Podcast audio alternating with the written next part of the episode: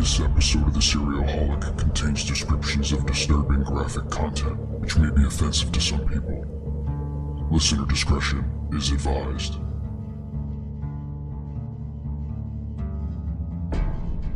On December 28, 1989, a man who went by the name of Mitch began a 15 minute trek that he hadn't taken many times before. He left his apartment at 241 Alexander Street in Rochester, New York. He took a left on Gardner Park and then a right on South Union Street. Within a couple of minutes, he was on the inner loop, a beltway that leads to Interstate 490. He got off the exit for Allen Street, which passes over the Genesee River. Then Mitch took a right onto State Street, and where State Street meets Lake Street, he took another right onto Lyell Avenue.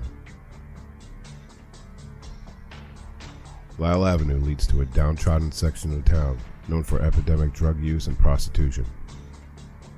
Mitch was comfortable in this environment. It was a great place for him to blend in. You might even say that it was possible to become invisible to the others who call this area home. He was on a mission. He drove to Lyell Avenue to satisfy an appetite that couldn't be fulfilled in his other life. Driving up and down the strip, he set his sights on a young woman. Not much is known about her, other than her name 20 year old Felicia Stephens. Felicia got into Mitch's car and wasn't seen again until December 31st, dead. A manhunt was put into motion for Felicia's killer, the ninth known murder victim and 12th to go missing from this area in the last year and a half. The media during this time had given the murderer a few different names the monster of the rivers, the Rochester Strangler, and the one that eventually stuck, the Genesee River Killer. As with other serial killers, it was known that many had revisited the areas where previous bodies had been found. Authorities ramped up their search, including aerial surveillance. On January 3, 1990, a police helicopter was searching the area around the Salmon River. They noticed a car parked on a bridge and a man looking off to the side, apparently masturbating. Frozen in the water below was the outline of a body. The man jumped back into his car and drove off with the helicopter not far away. They followed him along Highway 31 and then the Route 259 before calling patrol cars to continue the tail. The man then exited his car and walked into Wedgewood Adult Home. Police followed him inside and found him in the basement. They asked for his ID. The man standing before them, soon to be identified as the Genesee River Killer, was Arthur Shawcross.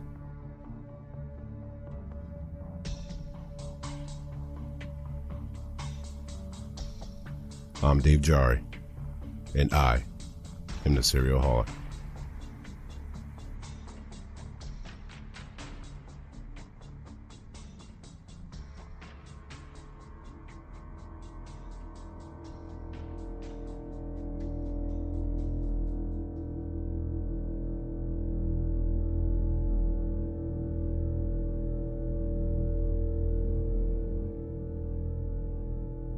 Arthur Shawcross could tell a good story.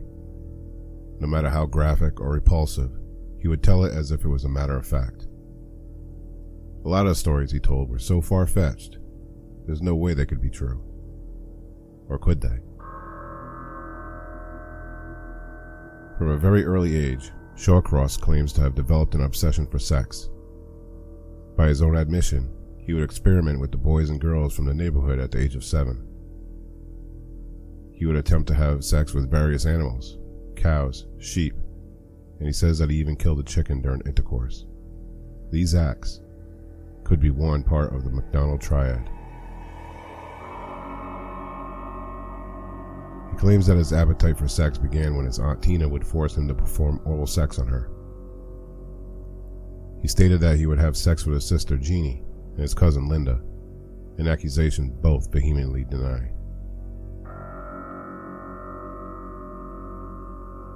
He goes on to say that he was caught performing oral sex on the sister of one of his friends, and when the friend threatened to tell on him, Shawcross performed oral sex on him as well.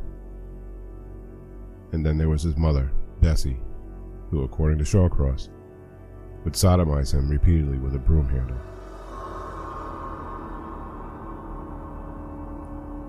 He would also become a bedwetter up to the age of 14. Part 2 of the McDonald Triad. Whether factual or not, he paints a vivid picture of a tumultuous childhood. School wasn't much better for him. He was a loner, and his classmates would constantly make fun of him. In retaliation, he would violently bully the kids in the younger grades. During these years, he would come under suspicion for a number of arsons, completing the McDonald Triad, as well as burglaries. After failing to pass ninth grade in 1960, Shawcross quit school, and what followed would be only described as mayhem. More fires, more robberies, and the final straw came when he was caught smashing out a shop window. Shawcross was sent to jail for the first time in 1963.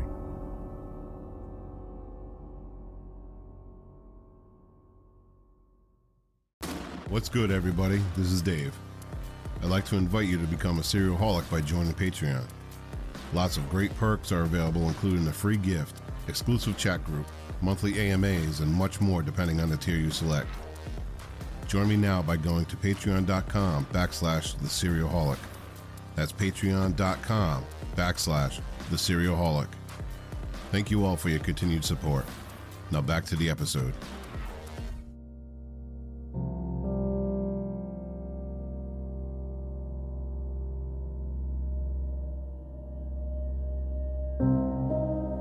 Shawcross became friendly with the children around the Cloverdale apartment complex in Watertown, New York, where he and Penny lived. One child stood out from the rest.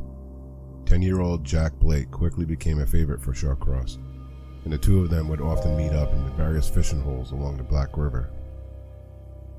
On the evening of June 4th, 1972, Jack's mother knocked on Shawcross's door. Jack hadn't been seen since the morning where he was playing near the vicinity of the Cloverdale apartments. Shawcross stated that he hadn't seen the boy. This was a lie. Shawcross had lured the boy into the woods under the guise of going fishing. Shawcross stripped Jack down naked and forced him to run through the woods. He chased him down, then raped, strangled, and bludgeoned his head before cutting out the boy's heart and genitals and eating them. Three months later, the search for Jack continued. Shawcross was a suspect, but with no evidence, he avoided arrest. Then eight year old Karen Ann Hill was found deceased under a bridge. Shawcross was the main suspect because of two tips the police received. First, Shawcross was the last person to be seen with Karen, and second, Shawcross was seen eating an ice cream cone just above the location of her body. He was brought in for questioning. After a full day of interrogations, Shawcross asked, What's going to happen to me if I tell you something? Shawcross admitted to raping, mutilating, and killing Karen Ann Hill. He also confessed to killing Jack Blake and admitted he would return to the site to have sex with his corpse. As part of a plea bargain, Shawcross wouldn't be charged for his murder if he showed them where Jack's remains were. He pled guilty to manslaughter of Karen Ann Hill and received a maximum of 25 years in prison.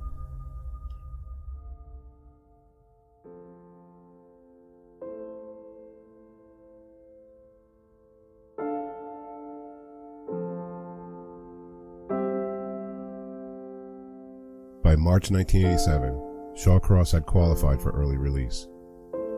Although he had received many evaluations over his years in prison, many stating that Shawcross showed antisocial and psychosexual tendencies.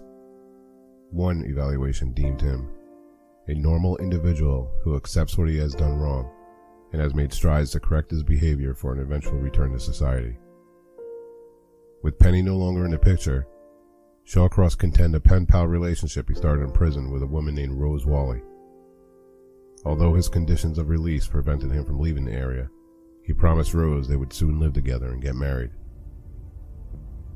Shawcross was moved from Watertown to Binghamton, New York, because he was not welcome, and soon the same would be for Binghamton, as well as his next stops in Delhi, New York, where he moved in with Rose in Fleischmann's, New York.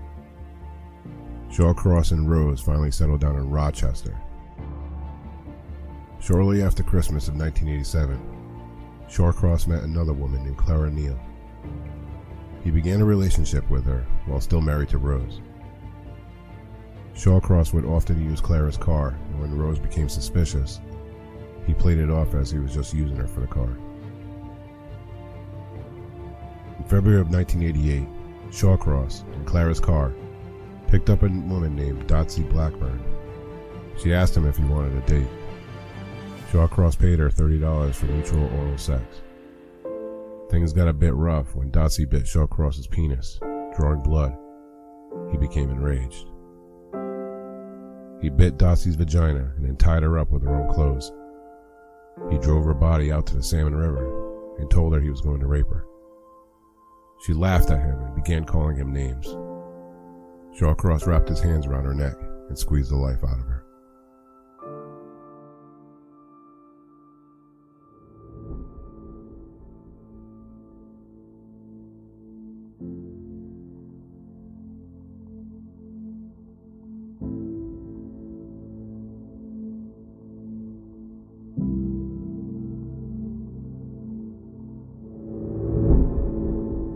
Arthur Shawcross sat in the car with her lifeless body until around midnight, and then drove to a bridge where he dumped her body into the river below. Uneasy that he may have been witnessed letting Dotsie into his car, Shawcross traveled back to the area to see if there was any activity regarding her disappearance. When the coast was clear, he stopped at a coffee shop, dumped Dotsie's clothes into a dumpster, and then drove the car back to Clara. The murder would be the beginning of the Genesee River Killer,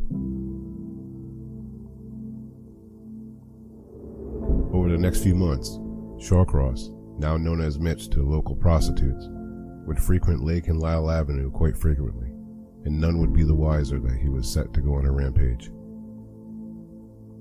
In March of 1988, Dotsie's body was recovered downstream. Because of the cold water temperature, her body was well preserved, including the large missing piece of her vagina that Shawcross had ripped off with his teeth. But all of the damning evidence had been washed clean. Next was Anna Steffen in July of 1988. Anna was a part time prostitute who had made fun of Shawcross when he couldn't get an erection. He punched her to the ground, and when she tried to escape by running into the river, Shawcross followed her in and drowned her. He didn't kill again for another year. In June of 1989, a homeless woman by the name of Dorothy Keeler, a woman Shawcross had known from the diner he often visited, as well as working as a housekeeper for his and Rose's apartment, began a sexual relationship. On July 29th, Shawcross was on his way to go fishing when he and Dorothy crossed paths. She asked if she could tag along, and on they went to the fishing hole. The morning was spent between fishing and having sex. They both hid under a makeshift shelter, and soon an argument erupted. Shawcross had accused Dorothy of stealing money from Rose and Clara. Dorothy denied the accusation and threatened him with telling the ladies that they were having an affair. Shawcross snapped, picked up a small log, and repeatedly beat her over the head with it. He left her body under a fallen tree.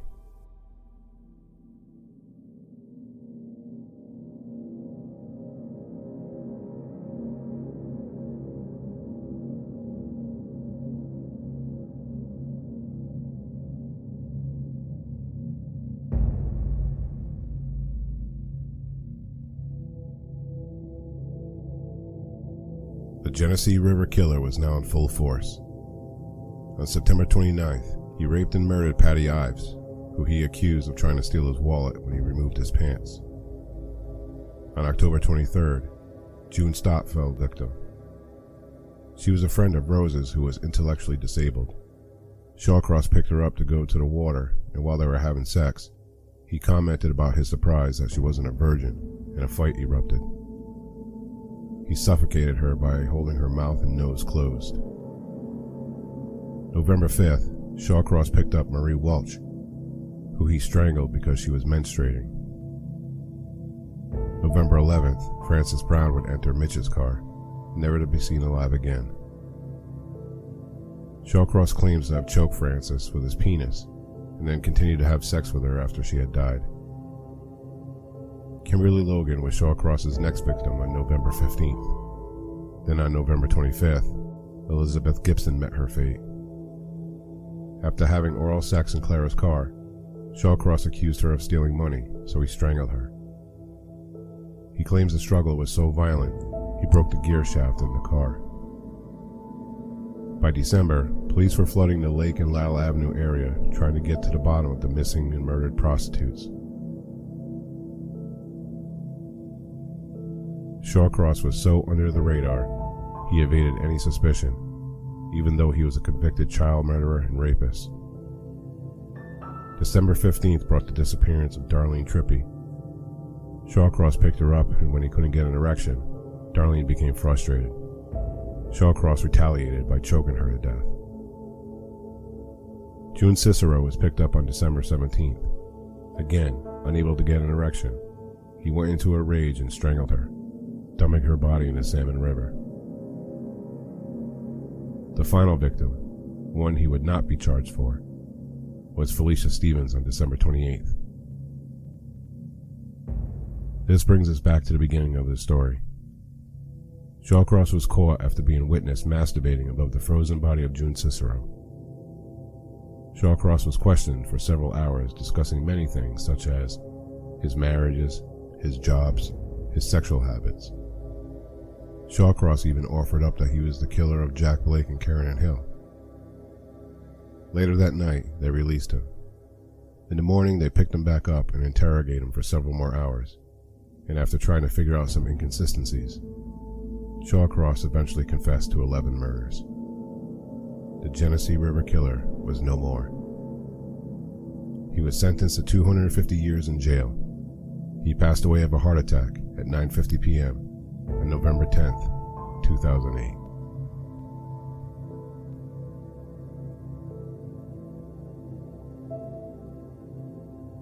This episode of Serial Holic was written and produced by me, Dave Jari. Information for this episode came from the Arthur Shawcross story, Sins of the Flesh, by Patrick Bellamy. The music for this episode is licensed through Epidemic Sound.